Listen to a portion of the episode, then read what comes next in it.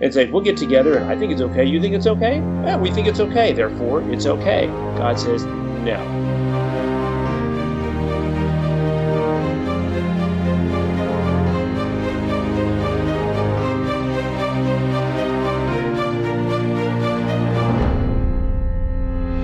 Hello, this is the Adventure Through the Bible podcast. My name is Matt. With me today, we've got Eric. Hey there. We've got Karen. Good morning. And we have Tracy. Good morning. Good morning. When this episode airs, let me think here. I think we will be one week. Well, it'll be the weekend right before Christmas. So everybody's probably into Christmas uh, traditions and stuff. And in my house, one of the big traditions is Christmas movies. We just we sit down together, try to watch some movies, watch uh, watch as many of them as we can every year. And I've got a little pleasure that I love as I uh, I find as many versions of a Christmas Carol as I can. and uh, I've only watched one movie so far, but I've already read the book and listened to an audiobook, and now we've watched one movie and uh, I just love that story. I love it. I love it so much. And I was counting last night. I think I have five different versions of it uh, to watch on on DVD and Blu-ray.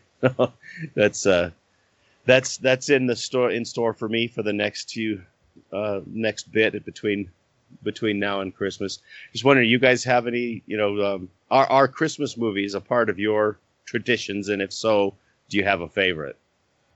For us, it is. It's we do. Uh, um, um, I think it's on Freeform or one of the other channels that's that's on cable. Is the 25 Days of Christmas? So y'all try to sit down at least, um, at least every night and watch one of those.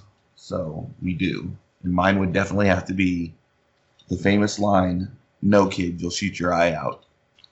and everybody in this in in my whole family tends to hate that movie, but that is my favorite movie. that movie. you know, I was thinking about that movie the other day, and people, some people just don't get it. You know, and I, I had to explain it to my wife once. I said, "You, you probably don't get it because you were never, you were never a boy." You know. Yeah. And, and, you know because it's it's that is the tale of like every boy in grade school at least before the world started getting complicated with electronics and yes. and things you know us growing up in the 70s so much of that still resonated with us, you know. Yeah. And and uh, yeah, that that that movie bust me up. I got yep. I have three versions of that too. Not three versions. I got three copies of it. I have a I have a DVD. I've got a Blu-ray, and then my wife bought me another Blu-ray this year because we forgot that I had the Blu-ray before. So I've got three copies of it. What's the movie? It's a uh, a Christmas story. Yep. It is roughly confused with the Book of Luke Christmas story. It's the story of for, for, listeners who aren't familiar. It's a set in the, probably in the nineteen late nineteen fifties, early sixties of a yeah. probably ten year old boy who wants a BB gun so bad it's the only thing he can think about all yeah. before. I, I think it's earlier than that because he he loves Little Orphan Annie on the radio. Or maybe forties then. So it's like thirties or forties, but yeah, it's basically just... it's this. I, I I remember being that age and getting the Sears catalog back in the day when you looked at a book of uh, toys instead of the internet. Instead and of shopping online. yeah. yeah I, just, I remember going through like, oh, I really want that thing. Now, I'd never seen it, didn't know anything about it, couldn't read reviews about it. It's just there was a description, and then you, in my mind, that was going to be the greatest thing in the world. Now, very seldom did it ever live up to that, but Yeah, you know you can buy the BB gun now, right? Oh yeah. With the compass in the stock and the thing which tells time. There you go. it's to the point they know I like that so much. I have the little uh the lamp on our Christmas tree.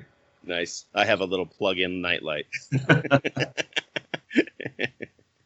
well, for traditions, we've got two. Our Christmas tradition, for those who know us, is our family photograph. Yep. Which, if you've never seen our family photograph. It is not typical, um, and that just became a a thing uh, 18 years ago. Actually, uh, we started that accidentally, more or less. And maybe Matt can stick a link to the show notes to, to what that is because I can't describe it uh, verbally. too too complicated. Uh, but we, what we've decided for a tradition um, beyond that is we decided we are going to watch a musical as a family every New Year's. Nice. And last year, in years past, we would actually go to a little theater or musical venue or, or something like that and uh, watch a musical uh, at New Year's. This year, we're going to have to do that at home, but we're still going to keep that tradition. Cool. Yeah, they've been doing a lot of uh, a lot of stuff on YouTube lately of musicals um, that you can get for free. So I know they did a while back. They did Phantom, and they've done. Mm, I don't know. They were doing a bunch of them there for a while. It's uh, if you look up the show must go on on YouTube, they were doing a lot of them. Now there, some of them were for limited times, but there might be some options there. What about you, Karen?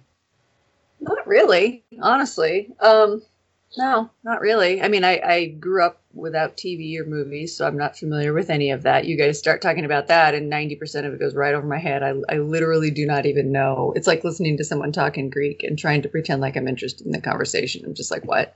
so I've, I've watched some as an adult, but like, but here I am. I still, you know, in my 40s, I still don't have TV and I don't particularly care. I, I just I don't know. I guess I just since I grew up without it, I grew up on a farm. We had a goat, we had horses, we had hay fields, and it just never was really part of life. So I don't know. I enjoy it.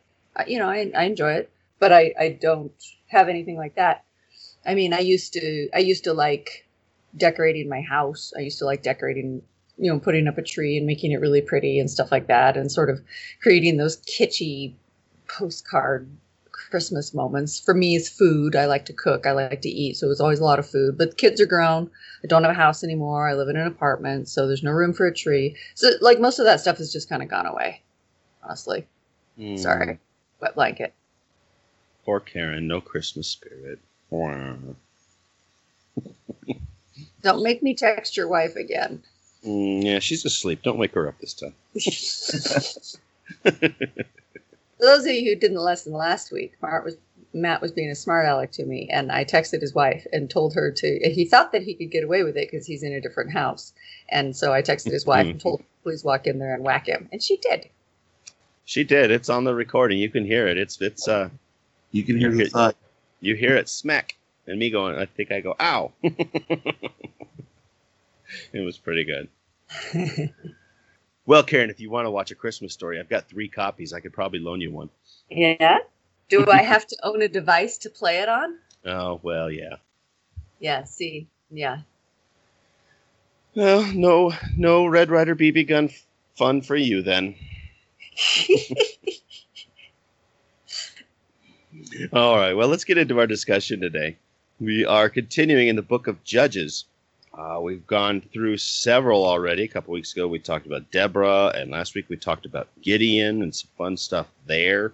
Learned that Gideon, there's not one story of Gideon putting a Bible in a hotel room, so I, I don't know where that comes from. Yeah, well, that is that was weird. So I don't I don't know. I don't, I think I'm losing. I think I've lost something in the in the translation there. I don't know. Uh, hey, if any Gideonites are listening, email me. Let me know what that's about. I, I think it's a really cool ministry. Um, I've I have utilized it on several occasions, so I've, I actually, I'm actually very very grateful for that ministry, I'm, and I'm curious to what it's all about. So, if there's any Gideonites listening, email me attbpodcast at theadventure.org and let me know what that's about. But anyway, so we're into um, well, we're going to get into a couple of really good stories this week. One of them I think most people are less familiar with and will be a bit shocking. And another story that most people are familiar with, and hopefully we will glean some new insights from today. We start with the story of Jephthah.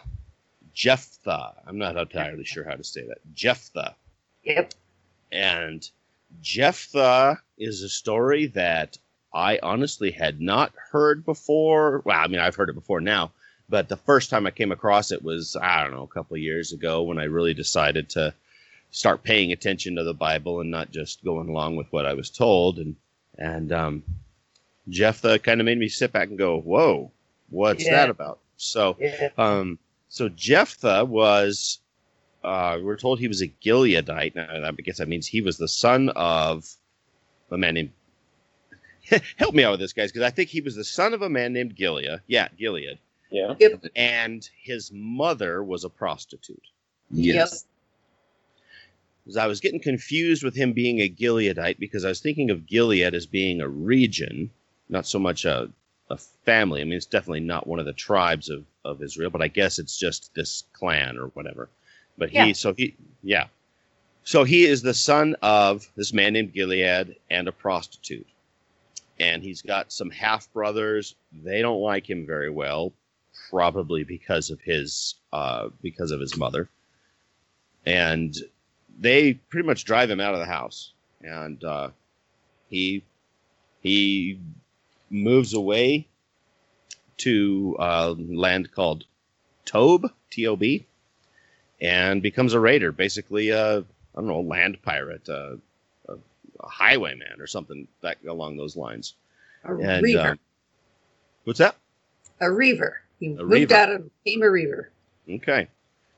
And and um so I mean he, he it sounds like, you know, I mean he gets kind of pushed out and has to take I don't know about has to, but takes on this life that is less than wholesome.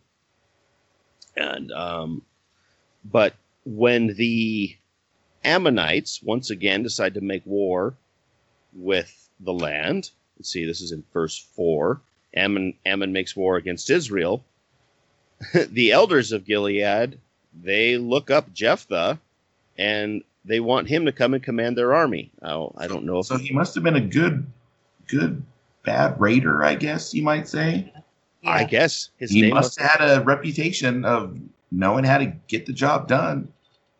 Yeah, Well, must have. I know the New Testament hadn't been written yet, but it does say, whatsoever your hand finds to do, do it with all your might. You know, So- but I think I think it speaks measures that they, you know, he was kicked out of the out of his father's house. He was looked down upon for being a son of a harlot, and then decided to go out with some a, a band of worthless people and and raid and apparently be good at it to where they wanted to use him as as one of their commanders. hmm Yeah, at first I was thinking, why would they come to him now? But it, like you say, I think it just makes sense that he must have he must have created a name for himself. He must have, um, I mean, his name must have stayed out there just because he left the house.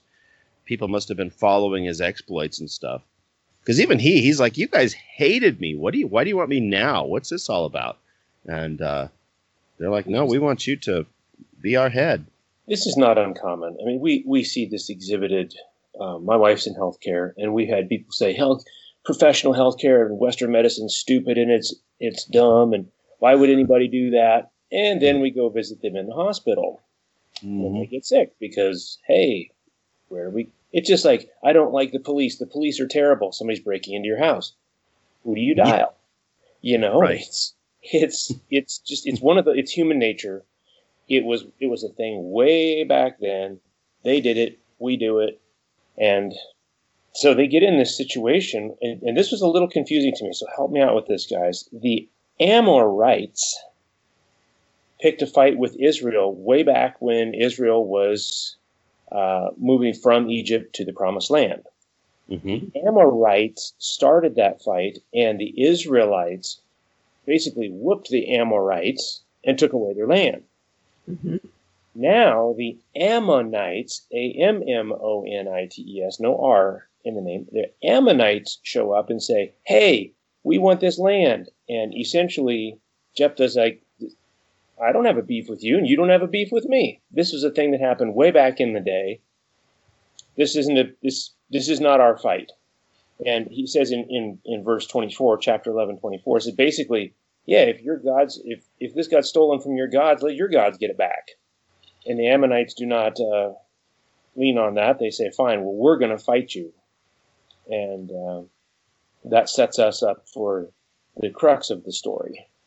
hmm Yeah, it sounds like they had a long time that they had an opportunity to take things and they didn't, and now, yeah, all of a sudden they're they're they're jumping up and and uh, wanting stuff. So Jephthah, as he's preparing to go into battle, he makes a vow. And then, folks, this is where this is the reason right here why I why I constantly say don't make quick vows. Don't don't jump into things quickly. Slow your roll. Think things through before you before you make promises, before you make vows, and promise anything, or or or um, or just you know jump without looking. He makes this vow where he says that he tells God he will offer a burnt offering of whatever the first thing that comes out of his house when he comes back if he has victory. So when he, he if he when he goes out to battle, has victory, comes back, first thing out of his house, he is going to offer as a burnt offering. This comes back And, to and. I have to admit that the snarky sense of humor in me, when I read that, and I read that he only had one kid, my first thought was, well, was he hoping it was his wife? Like, oh, like he says that he'll sacrifice whatever comes out to meet him. So the assumption is this thing is alive and it's eager to see him and it's coming to meet him. What what what yeah, I yeah. I mean, we wouldn't be thinking of like a. I don't know. I- I don't know if they would have had dogs. Yeah, I don't know either. You This know, is just very strange. This is so strange to me. This They're whole story. I mean, they had, they did have, they did have uh, animals living with them. I mean, Yeah, Jesus tells the parable of, or no, no, no it's um, Nathan the prophet tells the parable of the family that has the lamb that stays with them. Mm-hmm. And family. they raised it. So basically, we don't know. There's a lot that's kind of left a little Yeah. bit that- that's that's vague. He says, "I'll do this." The short of the story is he goes out and he wins, and he comes back, and it turns out his daughter, his only daughter, comes out. And he basically says, "Oh, you're breaking my heart." She says, "Why?" He said, "Well, I made this vow." And she said, "Well, you got to do for God what you said you got to do, and just give me what was it, two months? yeah. Yes, two months to go and, and hang out with my girlfriends, and as it says here, weep for my virginity, um, which I assume. Now, different people read this different ways. Some people will say, well, what that means is is that she then would be quote dedicated to God and, and never marry.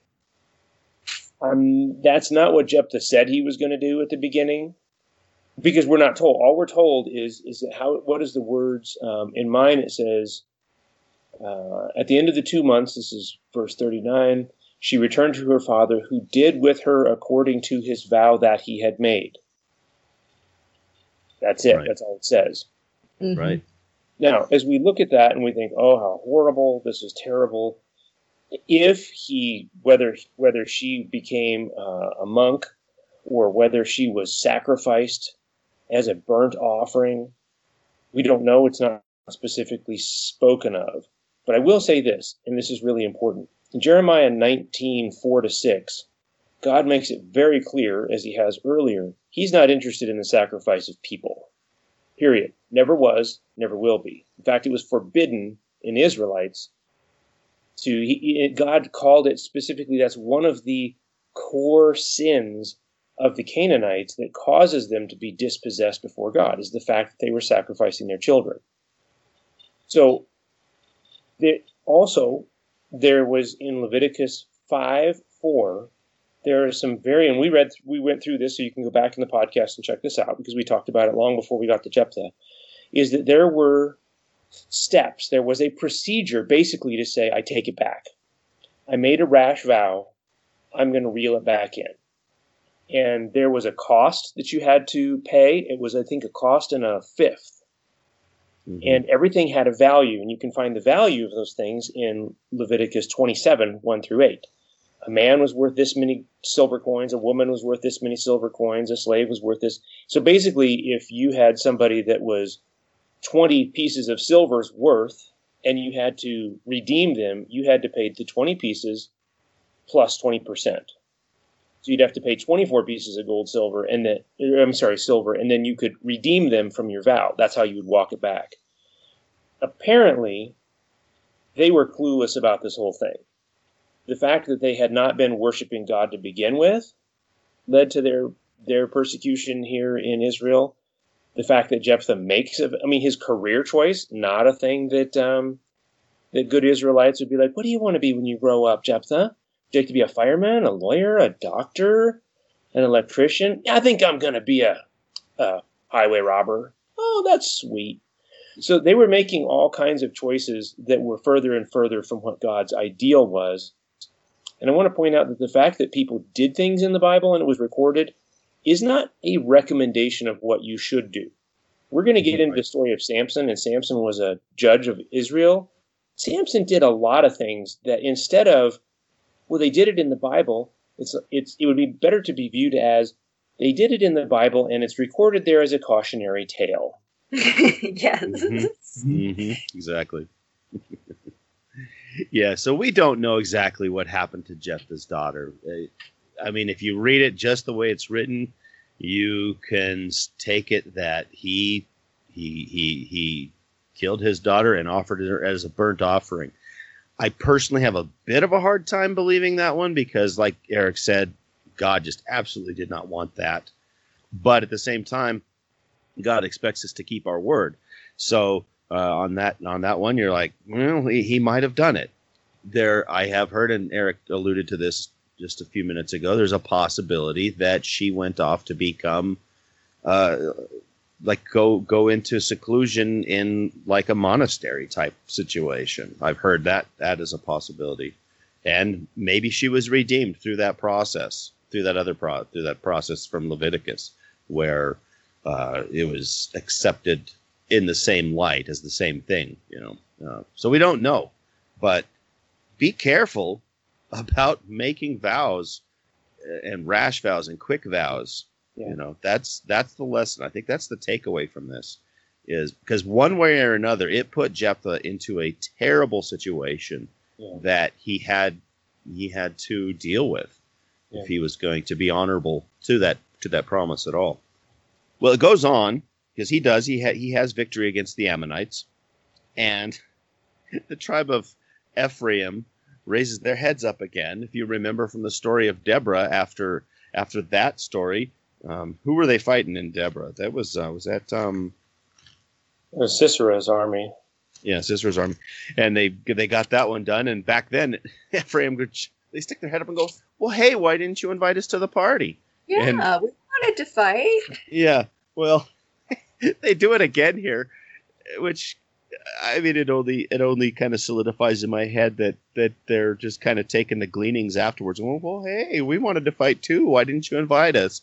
You know, and um, they do it again. It's like it's almost like an exact copy of what happened during the the Deborah story, and they're upset that Jephthah didn't include them in that in this fight.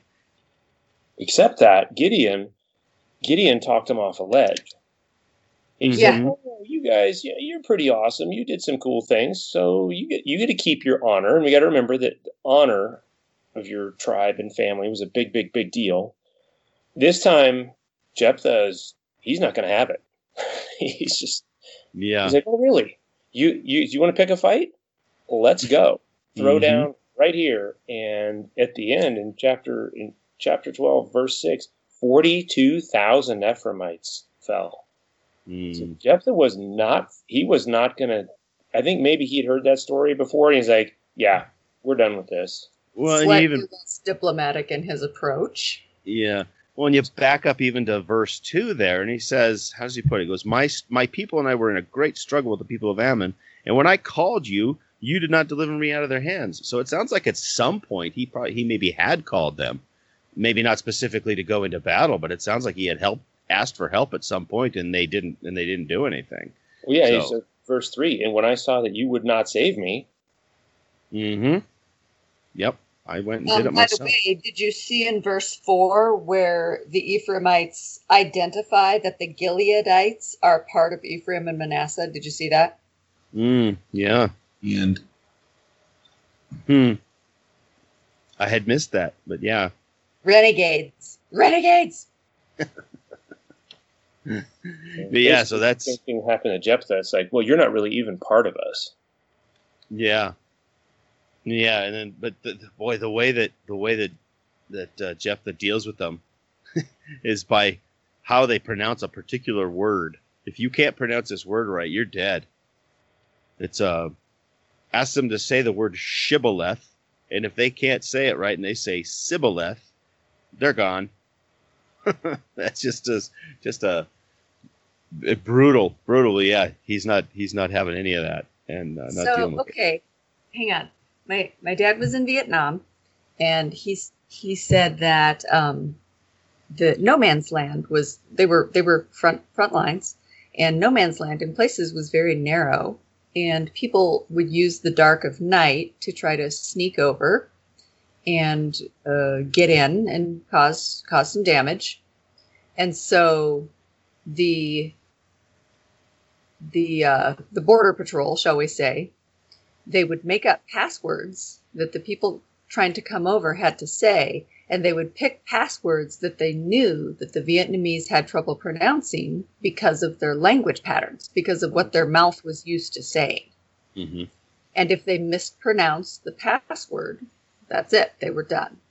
So there there are other reasons. You know, we don't know sort of the local details of this type of thing, but it's it's it, there are other reasons than like you left out the H. you know what I mean? Oh yeah. Yeah. Yeah, yeah, yeah, yeah. Yeah, it's just uh, It is It- odd though. odd, interesting. It's just interesting, and, and Yeah. I, suppo- I suppose maybe effective. You know, if you know if you know the region, if you know the way people speak, you know, like us being here in Colorado, as soon as someone starts talking like this, we know they're not from around here. You know, and uh, and uh, so similar similar situation. So Jephthah says he judged Israel for six years, and um, that was about it. That is the story of Jephthah. Sounds like he was uh, quite the warrior and uh, kind of effective in giving the smackdown where it needed to go. then we're given we're given the names of three other judges. We really don't get any information about them: Ibzan, Elon, and Abdon. Ibzan judged for seven years. Elon judged for ten years. Abdon judged for eight years. We're not given And, any. and at some point, I want to find out. It will probably not be on planet Earth, but I want to find out why it was important that the only thing to say about Ibzan of Bethlehem was that he had 30 sons and 30 daughters and how he married them. Like, that was so strange to me. Mm, I want to know, feat. like, huh? That's a huge feat. 60 kids? 60. Right. I mean, well, honestly, That Gideon a had, resume. Gideon had 70, so That's a lot of kids to put through college.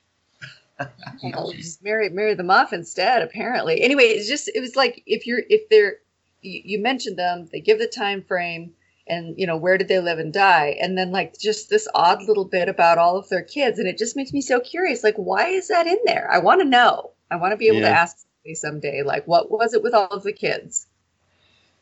Yeah, well, I mean, I guess the first thing it probably makes me think that maybe not that many people were that prolific with their uh, with their with their with their uh, child rearing. Yeah, and like and Abdon, it kind of says the same thing about him. He had forty sons and thirty grandsons who rode on seventy donkeys. Like, really? Okay. Mhm. Yeah. So I want to I want to know why these obscure little tidbits are important enough to record in the Bible. Someday I'm going to ask these questions. I have a list. Yeah, I can only think that it must just mean that it was it, it was different enough from everybody else that it was worth worth saying. Well, I should Yeah. hope A lot so. of peace and downtime. what? What did you say? really peace, peaceful, and a lot of They just- downtime. No they t- had- They had time, no TV. You know. I, I mean, I'm guessing that probably also means that he had more than one wife and concubines Well, and such. do the math. I mean, he only heavens. for ten Well. years, and he had that many kids. There's yeah, that's just uh, unless they were all like septuplets or whatever. Then yeah, that's Mm. I, I remember when my, my when my wife told me we were having our second one, and you know, I I put on the happy face, and that's wonderful. you know, I can imagine it's going to be number fifty six. We're, we're we're having our fifty six is going. oh. I mean, just just as soon as you'd be done getting one out of diaper, you wouldn't even have to get one out of diapers. You'd have like If you're You have, like, rotating women. ten five and- diapers. ten in diapers all at once.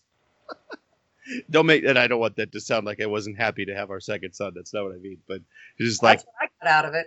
I know, I know. but I just I just remember it's like we had just gotten the oldest one out of diapers. Things had gotten easy, and then and then it was time to have another one. I went, okay.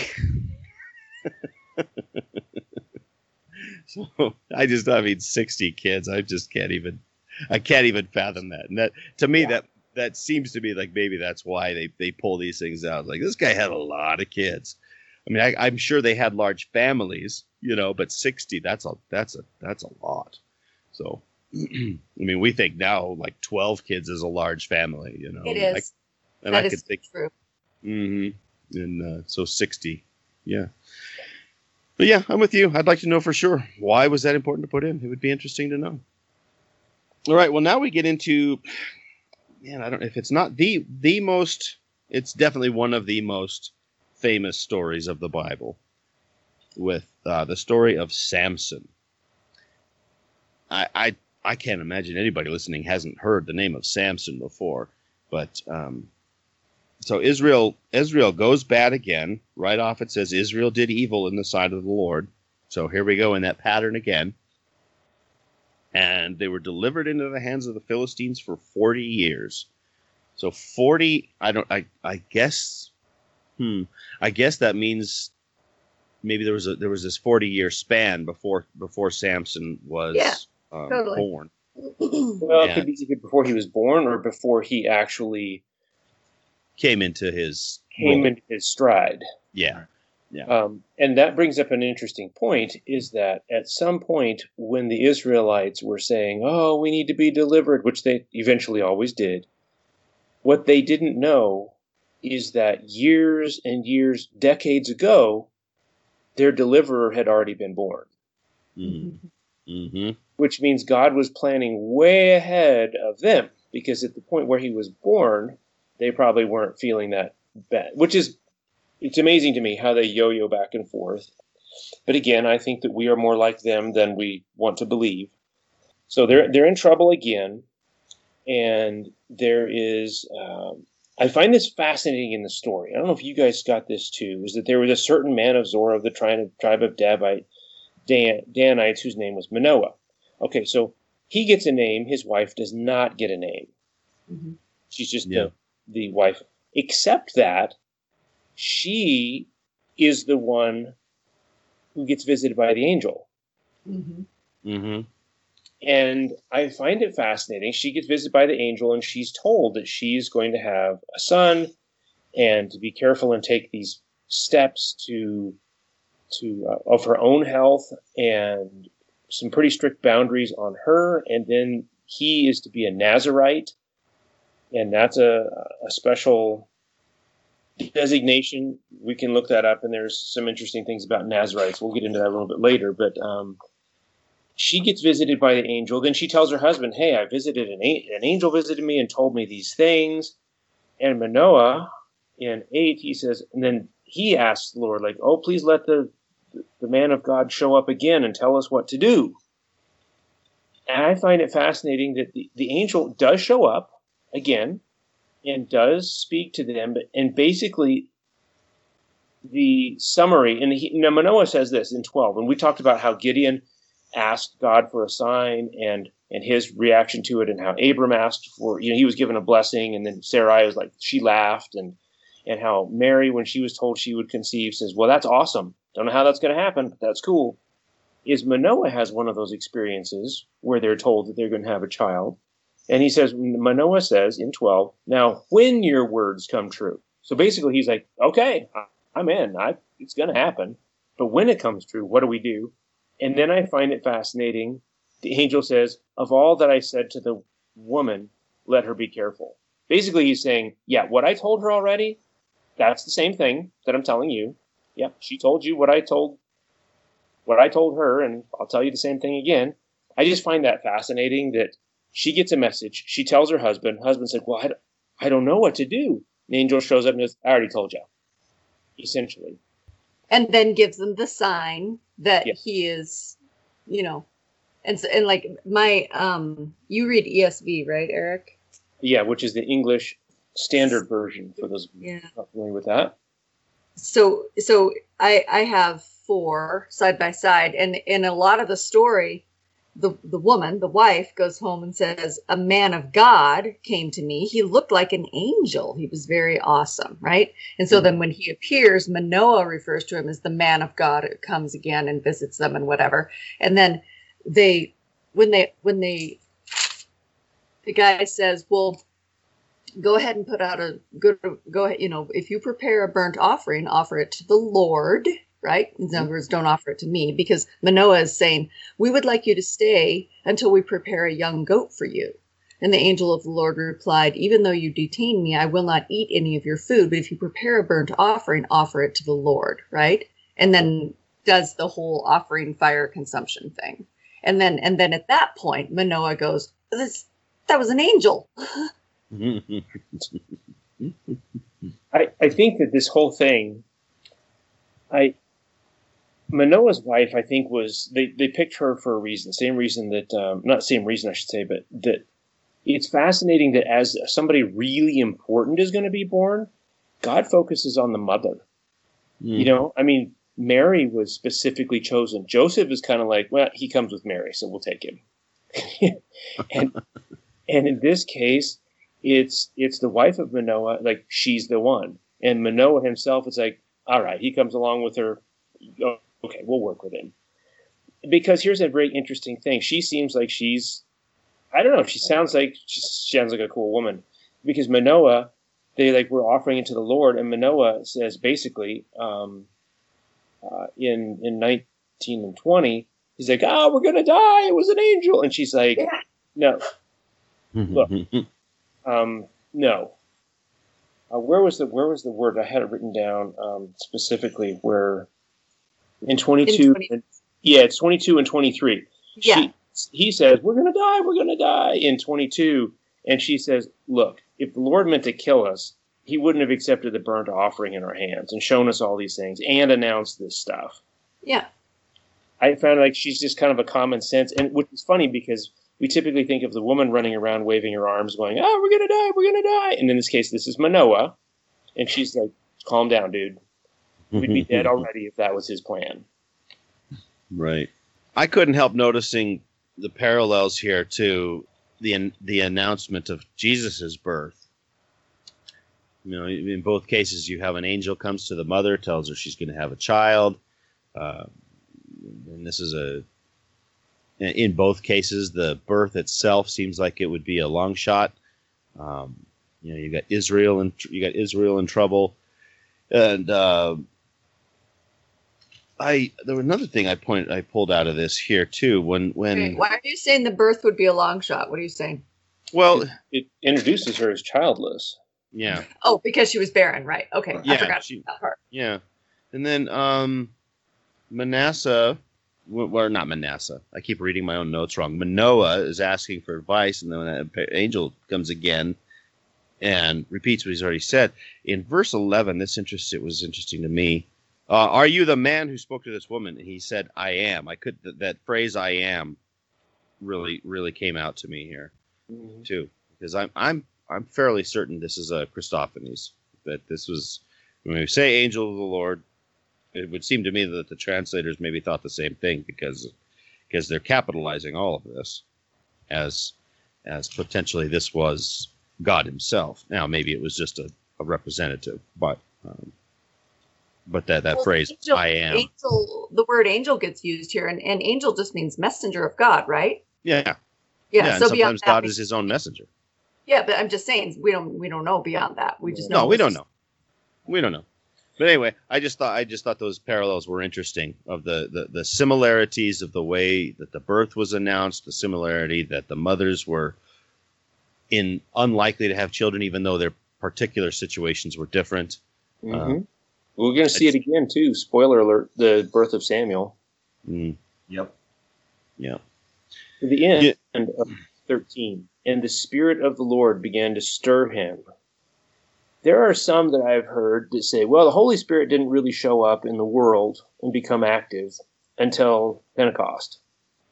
Right? I don't know how your Bible reads, but right here, mine says and the spirit, capitalized spirit of the Lord, began to stir in him. This, this is very clearly the spirit of the Lord is active and working way back. Mm-hmm. Oh yeah, yeah. It's not like he. It's not like we never heard of the, heard of him before uh, before uh, Pentecost. And, uh, Well, okay, so there's this place, and and I get where people get confused. I'm this is something that I am curious about because in the New Testament, Jesus says to his disciples, "Well, I'm leaving, but I'm leaving, but I'm leaving behind the Comforter for you. Like I, I have I have to go, and then the Comforter will come, and and stay with you." And that's you know that's the Holy Spirit. And then eight days after he, what is it? Pentecost was eight days later, right? On the eighth day, they were gathered within. Blah blah blah. Isn't that how that goes? mhm. Um, and so then here comes the Holy Spirit with the tongues of fire and the, you know, all of this. So there's, there's an implication that that's the first appearance, but I, that doesn't really make sense. But there was something, there was something different, definitely different that happened when Jesus went back because he specifically announces it. Yeah. yeah. Oh, yeah, it's, it's to say that there, and I don't dispute that. Uh, just to say that that's a different manifestation Yeah. because it shows up later once we um, get to as Saul is chosen to be the king. He prophesies and dances and speaks, and you know, Mhm. and so this this whole that God works over and over. And I'll use this opportunity again to say, God uses a different method almost every time yeah. we've if you think about all the different we oh let's let's uh, let's uh, free Israel from their oppressors. Okay, so Deborah. First of all, um, Gideon was called. No, it's Deborah and Barak. Barak was called, but Barak wouldn't go without Right. Deborah. Fine, Deborah's like, I'll go. And then we don't hear specifically that God called Jephthah, but Jephthah was used. And we have these other things, but we know that Samson was specifically chosen by God. That was he had a specific mission from birth. He had a mission. And he was to be a nazarite and this was um, something very specific that uh, he was supposed to do and i thought i had written down where the nazarite um, specifics are maybe we'll get to that later and i'll find it in my notes but basically he's chosen from birth and there are from prenatal care, essentially. The angel says, You better be careful about this baby before he's even born. hmm Yeah, the mother is told specifically right off the bat, don't be drinking any wine. Um, I don't remember if it was not not taking any grape. Let's see. Yeah. Do not drink wine or similar drink, and Yeah, do not eat birth. anything unclean. Verse 13 and 14. I mean, verse verse 13, chapter 13, verse 14. That was hard. It was. Oh, It yeah, and 14. Out at this point. Yeah, yeah, it was in verse four and in verse fourteen. Because you're saying fourteen, I'm looking at four. I'm going, no, that's verse four. And then I look down, I'm like, nope, he's right. 13, 14. Yeah, and those are things that go all the way back to the Levitical laws about it's number Nazarites. six. Hmm? It's number six. I had that written down. I just couldn't find it. Mm, well, okay, but so my, so verse 14, she must not eat anything that comes from the grapevine. That's that's not that's not the Levitical law. Yeah, it is Don't eat grapes. For a for Nazarite. Nazarites. Oh, for a Nazarite. Oh, so she Yep. you're saying that even when she was pregnant, she was supposed to operate under the Nazarite laws. Yeah, Okay, because he was in utero. So yeah, she was feeding him that way. That makes sense. yeah. I would. That's something I see. You what you had you questioned about why why kids are people with thirty kids are named or sixty kids or whatever. But to me, it's like why grapes? I mean, I I, I understand that grapes kind of grapes and wine become symbols down the road, but I mean, grapes? I don't know. I'm not sure I quite get that one. I mean, wine. I Yeah, mean, if Well, we're talking ferment, same with cutting the hair. There's nothing magical with never take a razor to his head. yeah, like I guess it's magical. all It's a- it's all it's symbolic. Yeah. Yep. It's a, it's a I'm set apart because and if I can um harken back to one of the more interesting Israelite customs, circumcision in the, in the land of surrounding nations who use sex as part of their worship process and none of them are circumcised. Like you you can't get through these moments of your life without somebody going, "Hey, that's different. Why are you like that?" and then you have to and then you have to explain how you're supposed to be living. Yeah. It's interesting. So I- it, eh? there's there's interesting interesting ways that that manifests all the way through. It's interesting because a Nazarite would have to have an internal, basically, thing. I'm not Mhm. eating grapes, Mhm. and an external, obvious thing, not cutting your hair. Yeah.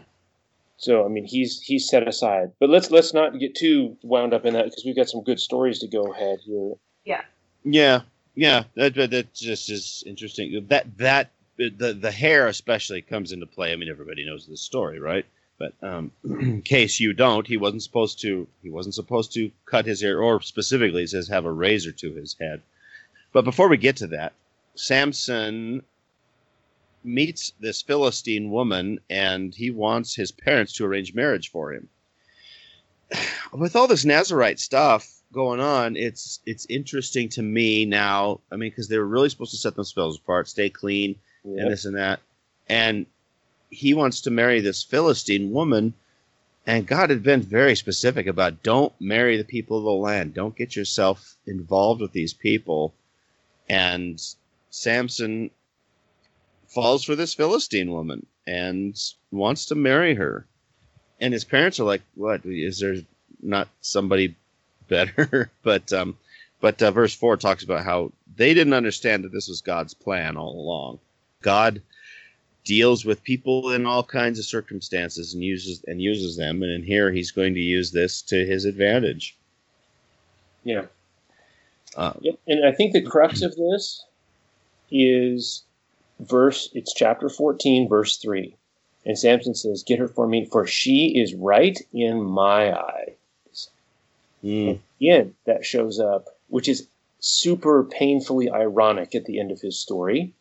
In verse 7, uh, she was right in Samson's eyes. hmm, it, and that's the characterization of the entire book of Judges, is that um, you know when we get to, when we started the book of Judges, we say, "Oh man, this is just going to be a mess," and as we end, the last verse of the entire book of Judges, in those days there was no king in Israel. Everyone did what was right in his own eyes. Basically, it's like we'll get together and I think it's okay. You think it's okay? Yeah, we think it's okay. Therefore, it's okay. God says no. You just Yeah. because you have a consensus that it's okay does not make it okay. right. And what version was that in? This is the English Standard Version. Okay. See, Yeah, 'cause 'cause mine it's- says, get her for me, for she pleases me well. Yeah, that's New Which King think, James. You know, in listening to yours, that loses something. You know, this translation, because that is that's that's kind of profound. The. ESV is pretty literal, and so sometimes it takes the idioms and just spells it out, and we may or may not get the idioms. and in some other translations, they, they take a best guess at it.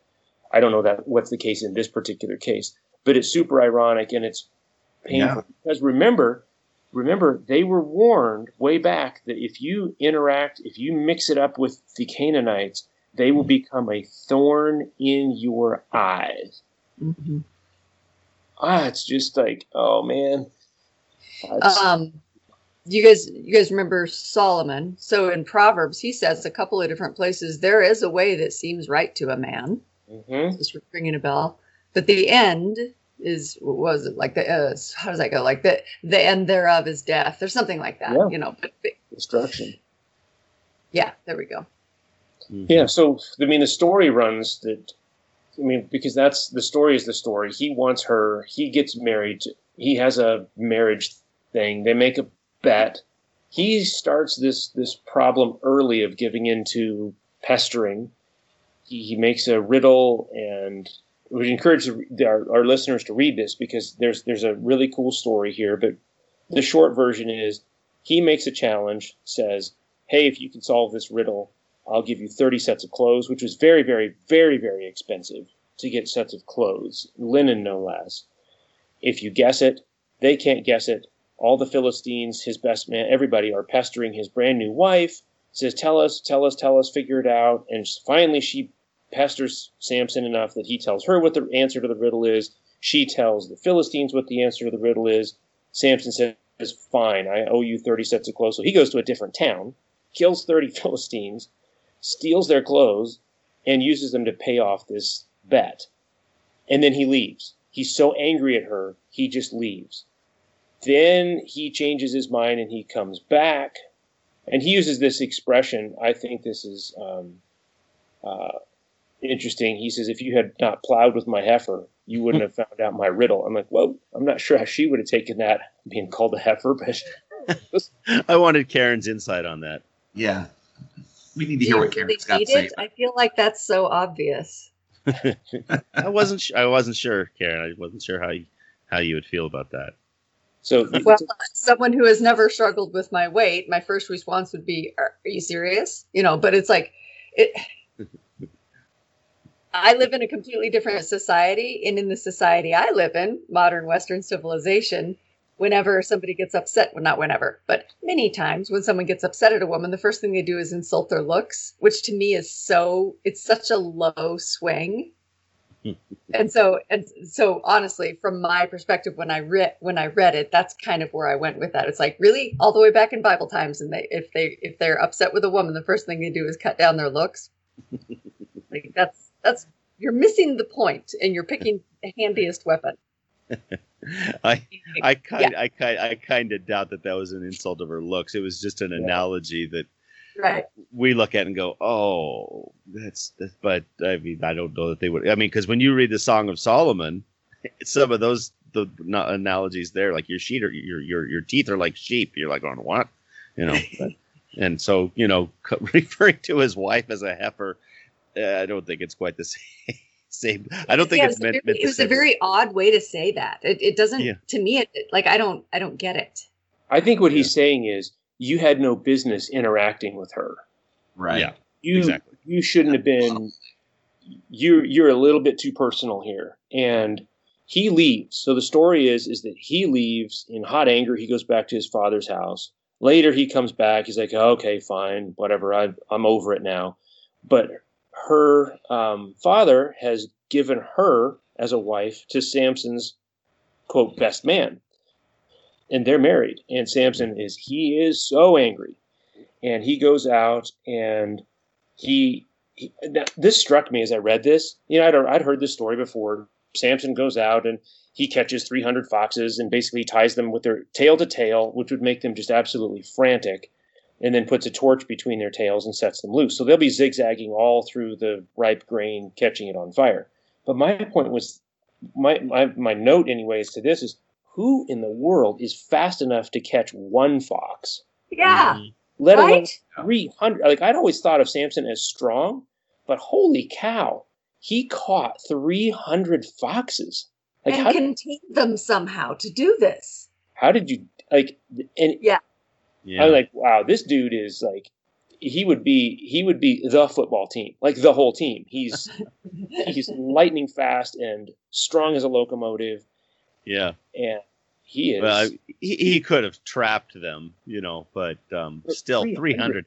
300, I mean, that's a lot. And like Karen said, containing them and then being able to grab them and, and and tie they're them together. playing out loud! It's not like you've got 300 rabbits. Right. Right. Yeah. Throw yeah they're gonna be cage. biting and yeah. Yeah. Huh. But basically, he does this. God uses it. He he starts to just get this the Philistines. He's he is starting to push their buttons. Um, he he goes back and what I find just it's sad and ironic when he does this. The the very people who manipulated his first wife into telling the riddle, they burn her house down Mm-hmm. her in it. So I mean, they're not really straight. And this sad, sad, sad thing is Samson chose these people. He chose to get involved with this whole thing, and it's just it's like Jerry Springer. It's just like, oh man, you just know it's going to go bad when they're like, let's invite this person onto stage, and you're like, oh, who's that? What's going to happen next? You know it's going to be a train wreck. Mm-hmm. And Samson keeps going back for this stuff time after time. Yeah. Now this whole time, the Philistines they are they are occupying uh, parts of Israel, and specifically, it sounds like Judah. Mm-hmm. and they they they they want Samson bad, and uh, the tribe of Judah they kind they kind of agree to to deliver him up to him because Yeah, right? you know they don't really they they- they're not really interested in having a struggle with the Philistines. Nope. And so they they go to they go to arrest Samson, and Samson finally he just says, "Well, just don't kill me yourself, and you know take me." And so they do. They tie him up, and they take him. And once the Philistines have their hands on him, it says the spirit of the Lord came mightily upon him, and uh, the ropes that were on his arms became like flax that is burned with fire. And he just, just breaks the ropes. Somewhere along the lines, he finds a jawbone from a donkey and kills a thousand men with a with a jawbone. It's like a Uh, movie scene. It's just insane.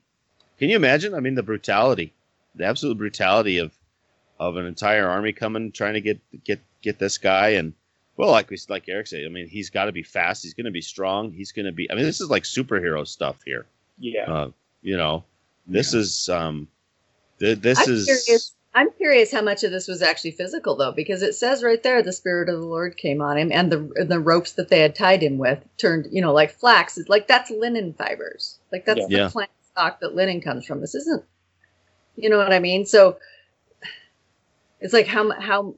I, I'm always curious what people look like. You know, like you read these stories and whatever, and I'm always curious what people look like. And of course, when Samson's so strong, I picture him as this huge muscle bound freak, but yet it's Maybe the not. spirit of the Lord and it's miracles and it's so it's like mm, okay yeah, I don't know, but he was he was something else because I would think Yeah. after about the first twenty, the rest of the nine hundred and eighty would be like, I'm out of here.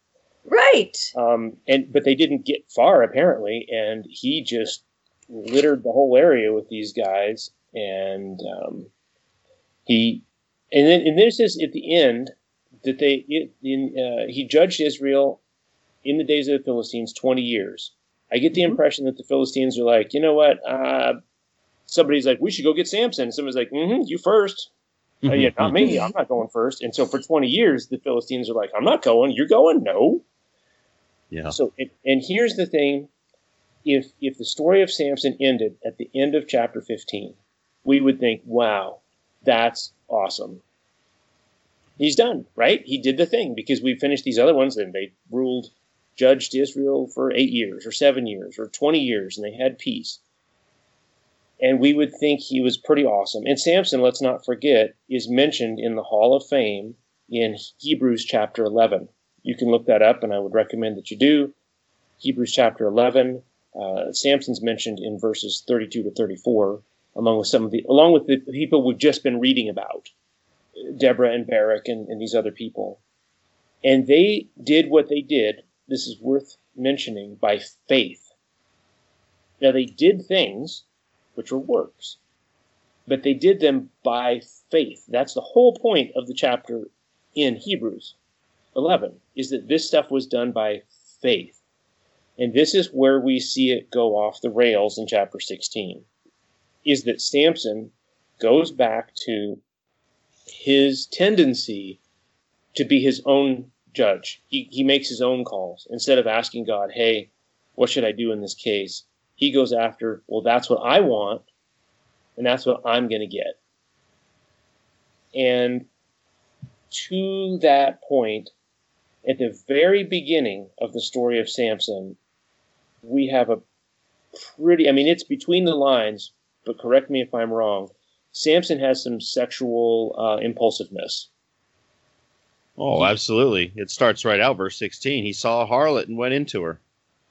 Yeah, but I mean, it Mm. starts with the first with the first marriage. It goes Oh, back. yeah. It's like I'm looking at her, and with my eyes, I'm looking at the outside. Looks good to me. I want it. Mm-hmm. and we have this problem again and he's in gaza in chapter 16 in gaza i guess it is. He went into gaza there. He saw a prostitute and he went into her. And we have the story of him carrying off the uh, the whole gates of the city which is pretty impressive. But we don't talk about well what made him do that? What put him in that situation? I have seen um, situations where people have come because for the listeners here, all of us are parents of, I think my, we, we have some kids as young as uh, about 11 or 12. but as old as how old is our oldest here among our group? Um, t- probably mine, 28. Okay. So we've all seen things from either our kids or our kids' as friends or their friends of friends. We've seen a lot of kids. And then we think back to our days when we were late teens, early adults. How many of you have seen friends talk about somebody else saying, Why would they be doing that? Why are they with that person? That makes no sense. And we look at each other and we're like, Sex. Yeah, right. That's Mm. that's the only reason that they're together. Because otherwise they got nothing going on. They shouldn't be there. There's just they're a disaster for each other. But that's the only reason why they're there.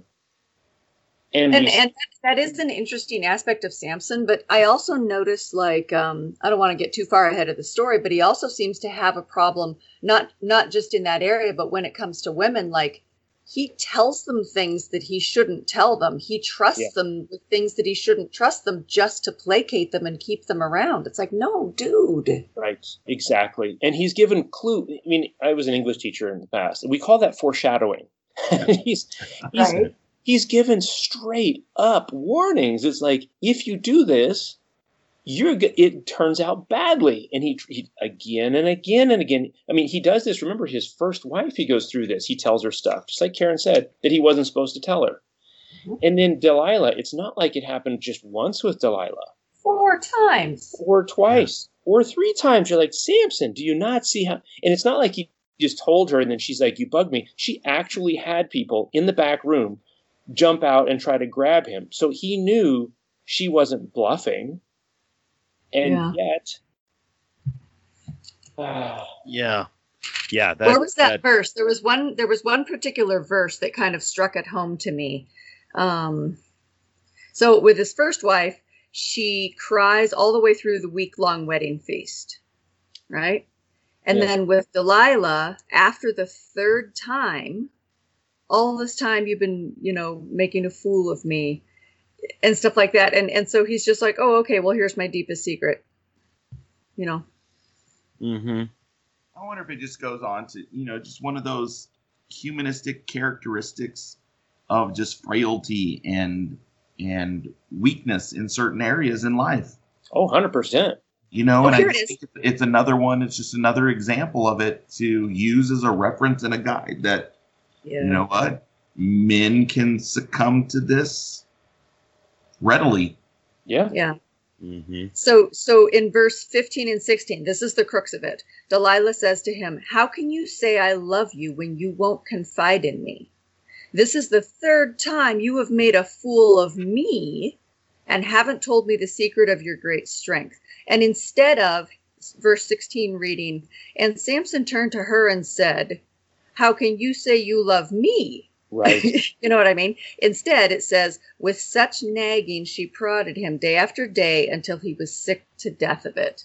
Which, of course, of course, reminds me of one of my favorite verses in the Bible, which is Proverbs 27 15 and 16. A constant dripping on a rainy day and a contentious woman are alike. Restraining her is like holding back the wind or grasping oil with one's right hand. But Yeah. like like from our perspective, the logical response was like she's accusing him of not loving her when she has attackers in the back room three times in a row. And his and his response is not connected to anything but placating her and getting her to shut up. Which is, I made a note of that same thing, Karen, and and sadly, really sadly, that doesn't that doesn't stay in the Bible in the Book of Judges. We have people who are emotionally manipulative today, who do bad or mean things to other people, and then blame the victim. Yeah. Like, what you did this yourself? Like, what you're bringing this? Like, it's not me, it's you. And then the the abused people begin to just think like, well, what? Like, am I? What am I doing to, to, to make this happen? And that is, it's the devil. Short story. It's called yeah, gaslighting, aka the devil's behind it. Mm-hmm. And it's manipulative, emotional behavior, and it's a real thing. And Samson should have left. And if you find yourself in a situation like this, seek help because that's not normal. It's not okay. That's not how God works. He, he wants us to have better boundaries than that. And to Tracy's point, we all have our weak spot. Mm-hmm. We all have that thing to where if that button gets pushed over and over and over and over, God works with us and He will give us His grace. And we see this story, we see this theme again and again and again in Samson's life when I look to myself and I, I, I, when I am doing all these things out. And it goes to that just in chapter 16, verse 20. Okay, so he's actually been shaved now. And this was the betrayal of God's sign. I mean, he'd been pushing his boundaries with God before, but now he like he gives up his actual symbolic tie to God. He's like, you know what? Delilah is worth her relationship, sexual, is worth more to me than my commitment to God. And so I'm to, you know, I'll, I'll I'll keep getting the good stuff here, and I'll just tell her so that she'll leave me alone. So she shaves his head, and he awakes, and this is this. It's just tragic. In verse twenty, and she said, The Philistines are upon you, Samson. And he awoke from his sleep and said, I will go out as other times and shake myself free. But he did not know that the Lord had left him. He was looking at himself to solve the problem, and self let him down. And I think that that is that is a universal thing. I mean, that's not just me pointing my finger at Samson. I can point back to the times where I've had my biggest failures and I didn't stop and say, God, you got to handle this. I can't, I can't, I can't, I can't fight this. This is too strong for me. Because we all have our weak spots. Mm-hmm. The devil knows that, and he'll use whatever tool is handy. I mean, it could be Jesus warns against the love of money over and over. You know, we were said to have, you need to have boundaries on marriage you need to have boundaries. We see this we see this in the nazarites. You need to have boundaries with appetite and alcohol. So it, it it's just there's, there's, all these opportunities and it seems like would can't we just have just one test and once i pass it i'm done? You know it's just but but we have these things and what challenges karen is different than what challenges me is what's different than challenges matt. Because i can walk through for example um, a casino in, in Las Vegas, you know, on my way from one place to another. Because if you've ever been there, sometimes you just, there's no way to get from A to B without going around the whole city, except you just shortcut through a casino. And they do that on purpose. But I can walk through there, and my only thought is, get me out of here. Yeah. Like, that is not a temptation to me, but to other people, they they just oh, they're irresistibly drawn to it. I have problems that draw me to that, and other people can look and like, what do you even see in that? Yeah. And when we rely on self, we, we end up no better than Samson, really. We're honest. Mm-hmm. Yeah. And I think and I think a lot of that is just the justification that goes on. Like it's easy uh, what's that what's that uh, passage that says, you know, you look at your brother and you say you've got a splinter in your eye and you ignore the entire log that's in your own eye, right? Yes. So because, you know, my sin is tasty to me, yes. then yep. then it's justified well, I'm getting enjoyment from it and I've chosen it and I am an intelligent human being and this is wise in my eyes. And so clearly this choice is fine for me right? And then somebody else is looking to be going, "You're an idiot.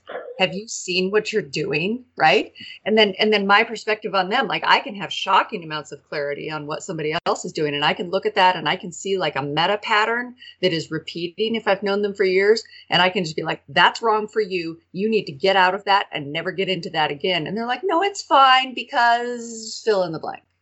But to your point, Karen, I think that's the value of community. Yeah, Oh, and it's yes. the value of humility too to say, hey, if you see a problem in me, I had a friend call me out on something years ago, and I remember thinking at the time, like, what? Like, what's what are you talking about? But that stayed with me. It stayed with me, and I thought, you know, maybe it took me a long time just just so that you know if you're the friend who's trying to help somebody else it took me a really long time to be able to even register what they were talking about but eventually I did, and I thought, you know what? Yeah, I need to maybe steer clear of that. And I think it, you have to get to that point where you can have that self reflection because it, I think it's hard because we we want to look at others and judge them, but but often can't see our our pitfalls. or or we know them but we think they're manageable. I think that tends to be one of the the keys there is that you know what we may know that this oh yeah sure that's a a, a, a type or a spot of contention for me but we still think that we can have the control over it and and we don't. And i think that that also brings up you know a little bit of maturity as you age that you can see this and say you know what? They were probably right at this point. I think i do have a problem with that but it, it takes a lot to get to that to that point. Yeah. Well and this one really cost him too. Yeah. because i mean and and um you know like what eric brought out earlier about his eyes the first thing they do to him is they blind him Yep. and and i mean that's uh i i man i can't even imagine that happening you know i can't even imagine what that would feel like um But I wonder if That's- I wonder if that's a, a rock bottom because it's one of those senses that we really rely upon. And you know, we were talking about his his speed, his strength, his agility, but a lot of that comes from you know those senses. Without his eyes, he couldn't have seen those foxes. Couldn't well and it's could have clear. Yeah, and it's clear too that his eyes had been what had kept leading him into these problems. Yeah. You know, three different women in a row, and every one of them ended up with bad situations, and it was because oh, I see a pretty girl, I'm gonna go get her, and and um, yeah, so yeah, very, I- guess, I, ironic that that's what's um that that's what ultimately does him in, or Okay. that that's the first thing they take. Okay, so bear with me on this. this is a it's it's it's all fun and games when it's Samson. what about I thought you were going to say it's all fun and games till somebody loses an eye. yeah, right. you dry out. Okay, so, so so stick with me here. He he relies on himself and he relies on his strength and he he indulges his eyes. And we see that's the very first thing he loses when the when the um, when the Philistines take him. But the, the story doesn't end there. The story ends with with God, and this is this is not to be overlooked, is that in, in verses 23 and 24, the Philistines say, This is a victory of our God over your God. Yeah. And Mhm. so Samson brought shame on God and himself, but God did not abandon him. No, I think we see that the entire, even in the, you know, in the stories that we covered so far in our journey, is that there's always that restoration. And here's here's always get to that of reconciliation and restoration with God. But sometimes I feel it's most point because I want you guys to kind of go with me here. But when there's like a health scare, if, if it's you or your loved one, sometimes it's sad to say, but that's the time that you get closest to God. When things are going good and things are going great, you tend to forget. And I still see that as being that flare that we've seen with every single story that we've that we've covered so far is that when you start to rely on self and forget God, that's when the wheels come off. I'm going to take that further. I 100% agree. What if, and you don't have to do true confessions here, what if God takes the very thing that we hold as an idol, he takes it away? You know, I, I think you could look at our, you know, our certain situation in this pandemic Mhm. that, you know, there's a lot of things that we we held up, you know, and and I'll I'll put my my business out there, but you know, my family, we always enjoyed going to movies. Yeah, me too. we can we could sit there every weekend. And you know when we were sitting around the table eating dinner i was like well what's one of the things you guys miss that we haven't been able to do? And i'm telling you everybody shot off. I want to go i want to go to the movies. I want the popcorn. I want the candy. I want to sit there and be entertained but then when you start to look at it you know they've tried to do substitutes. They've tried to stream it in and it's not the same. Right.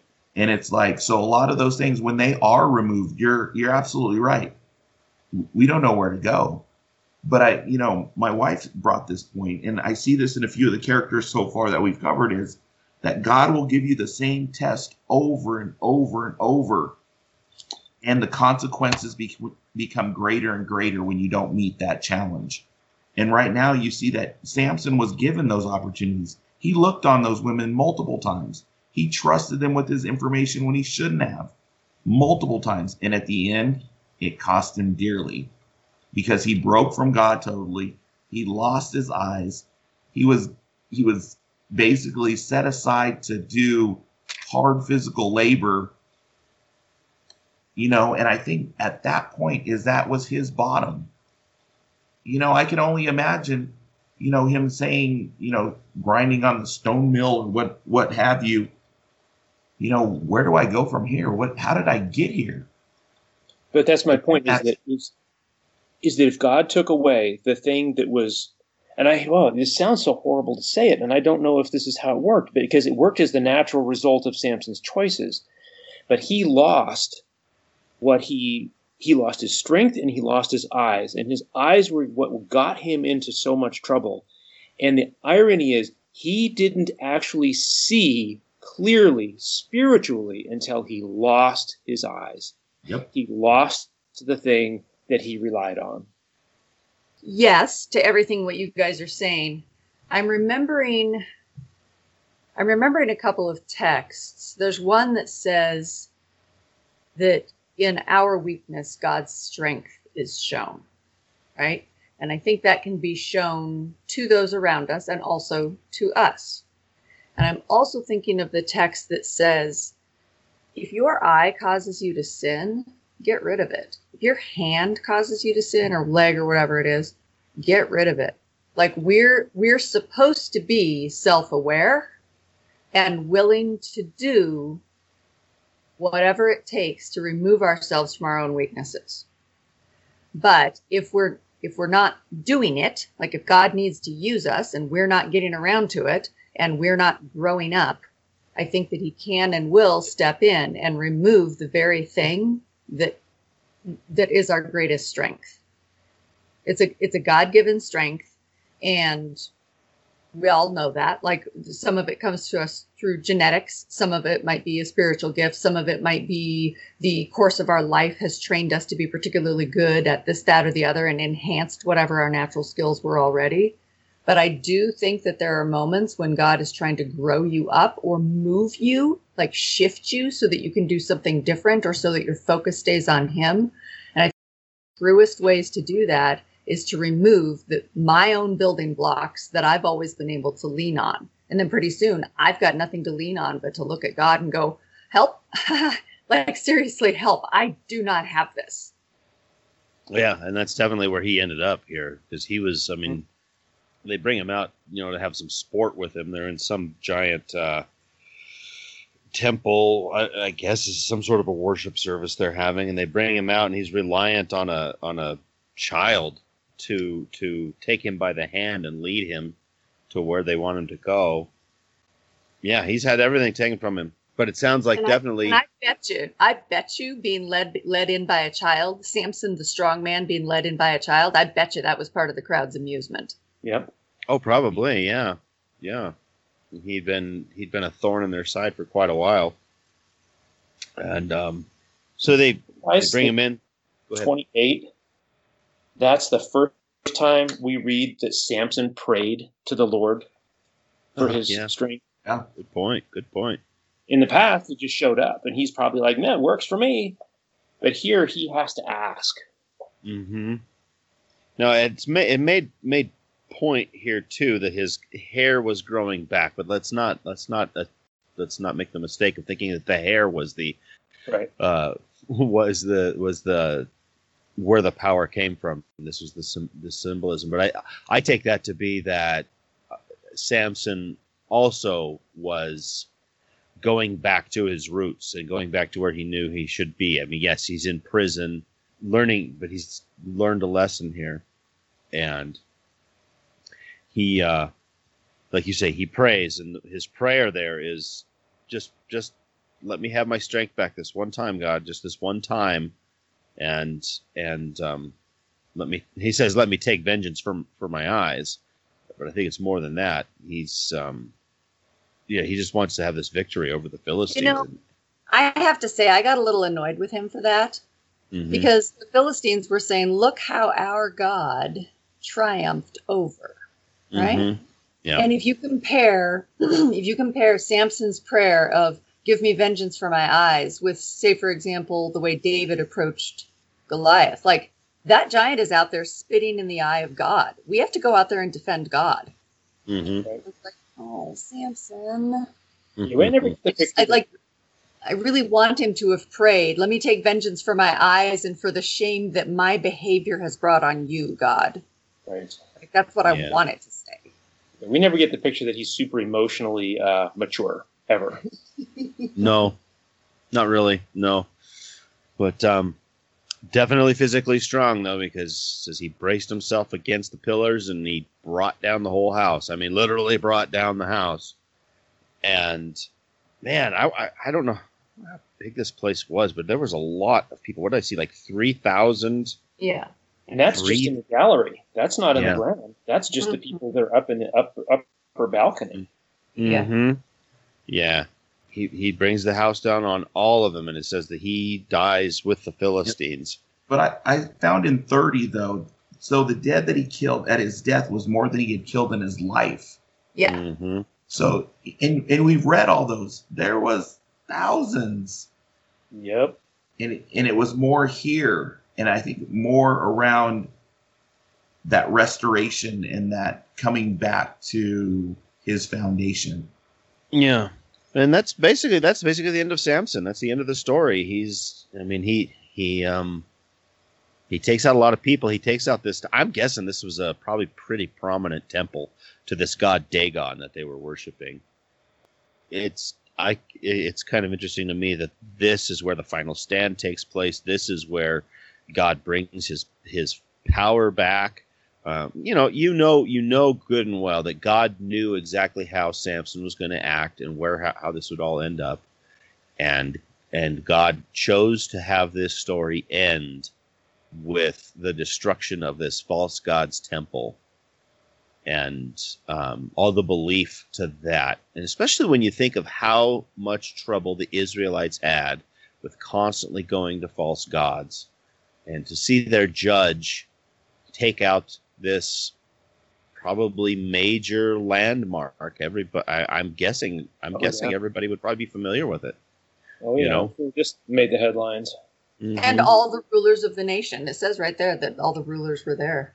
hmm So this was a this was a huge blow to the Philistines, and I can only imagine, or at least we would hope, an eye opener to the Israelites. But um, I mean, we know they go back to their ways, but uh, You know, I wonder too if it, you know that age old kind of saying that you know your when your your work on earth is kind of done, you've touched everybody that you need to touch, and now you're you know there's nothing left to gain from your life. Is this you know what does everybody think? Is was this Samson's coup de grace? There was that it?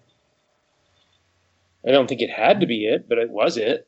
yeah, yeah, it's kind of what I was going to say. I mean, he Oh, I I think honestly, and this is just my rationale, but I serve a mighty God, and if if He wanted me to do that, then there's a way that He can make a tumbling building fall on me, and I can still live. Yeah. you know what I mean. But I think just the way Samson kind of said, you know what, I'm kind of done too. Well, I think you know, in a way, this is this was kind of the moment of Sal- Samson's salvation too. He'd lived a, he'd lived kind of a life of debauchery, uh, even as a as a Nazarite, and and we see that he finally finally turns to God. He finally uses his strength for something very specific to honor God, and then that's that's that's the end. You know, I mean, you got to wonder if he had been allowed to live where would he have gone from there? Would he have gone back to his ways? You know, he had a he had a pattern in his life that that he kept he kept kind of going back back to the same thing. You know, how, how's that? You know, as a dog returns to its vomit. You know, I mean, it's a disgusting analogy, but I think it it sort of fits here because he kept going back to things that were not good for him. You know, he probably knew they were not good for him. I mean, that was just his pattern, and he he finally gets to a point where he does the right thing. He he's learned a lesson, and and then that's the end of his life. And we might look at that and go, oh, he you know he died and that's terrible. Or we can look at that and go, well, he fulfilled he fulfilled what he was supposed to do. And you know, from the Christian perspective, then we can believe that that's not the ultimate end. That you know, hopefully, we'll get to go talk to Samson someday and learn more about his life. I'm trying to remember what Hebrews 11 says about him. I know it talks about him. Where is that? Yeah, that's 32 44. It just mentions that he through through faith. Oh, okay. 1132. Hmm. So yeah, I mean, he he he found his place of faith, and that was where he needed to be. Yeah, I think he could have gotten to it a better way. Oh, yeah. Um, his life Oh yeah, been very different, but yeah. Who knows what he could have accomplished if he would have just just minded his p's and q's, you know? But Well, and it's everybody though. It's like you said, the the Judah. The, I mean, the, the people of Judah were like, "Well, we're going to tie you up and turn you over." Well, what would have happened if they said, "All right, we're kind of scared, but you lead, and we'll all follow, and let's do Mhm. this thing." But they didn't. Yep, and I think that was maybe an opportunity given to them, and they failed on that. It should have. It probably should have been Samson running out in front of in front of them as they all went and and and and attacked the, Philistines. And right, there are already three thousand Judah men of Judah there. It's just, I, Yeah. I guess it's easy to blame them, but we got to look at there and say, okay, what lessons can we have? Sometimes where Mm-hmm. God is working and He's moving, let's not be like the tribe of Ephraim and wait till it's all over and say, well, I would have helped. Yeah. Well, you know, all these other judges, they were, we, we know them for leading armies. Imagine Samson leading an army. You know, Gideon, look what Gideon did with 300. Imagine Samson with with his with thousands behind him. I mean, People would follow him anywhere. it would have been it would have been incredible. Would have been just been absolutely incredible, but he just kept squandering it away. And maybe maybe too, maybe that was part of why uh, was it Dan? The Danites didn't no, the Judahites, I'm sorry, didn't uh, didn't see him as leadership material. But also think back to his early days. He was still young enough to be living at home. He was still young enough to need his parents to negotiate a marriage for him. And he goes and he asks for the wrong marriage. And his parents are upset, right? Culturally and as Israelite parents, they're like, well, isn't there somebody a little closer to home? Like, why you got to be interested? And it says, because they did not know that this was God's plan. So you got to leave room for the unknown in the visible. Yeah. So it's a it's a fascinating story. There's a lot of lessons to be learned there from it. It's not. Uh, I've always been a little surprised. Once you read it and you get into it, you're always a little surprised that it kind of gets used as a children's story because Samson really wasn't a very nice guy. And uh, but um, it is an amazing story of of finding faith and then and acting on it ultimately. Well, I'm going to say that that is probably the end of the discussion for today. We've, we've gone a little long today, but it was a it was there was a lot of good stuff there. Uh, next week, I believe we will just finish up the Book of Judges, and uh, there's there's going to be some interesting stuff in there too. So we will finish up the Book of Judges uh, while you're 21. Mm-hmm. So while you're waiting for that, keep in mind you can reach us at attdpodcast at theadventure.org. Look for us on Facebook. Please be sure to share the podcast and make sure you subscribe so that you get us in your feed each and every week. We look forward to talking to you again next week. Thanks for listening.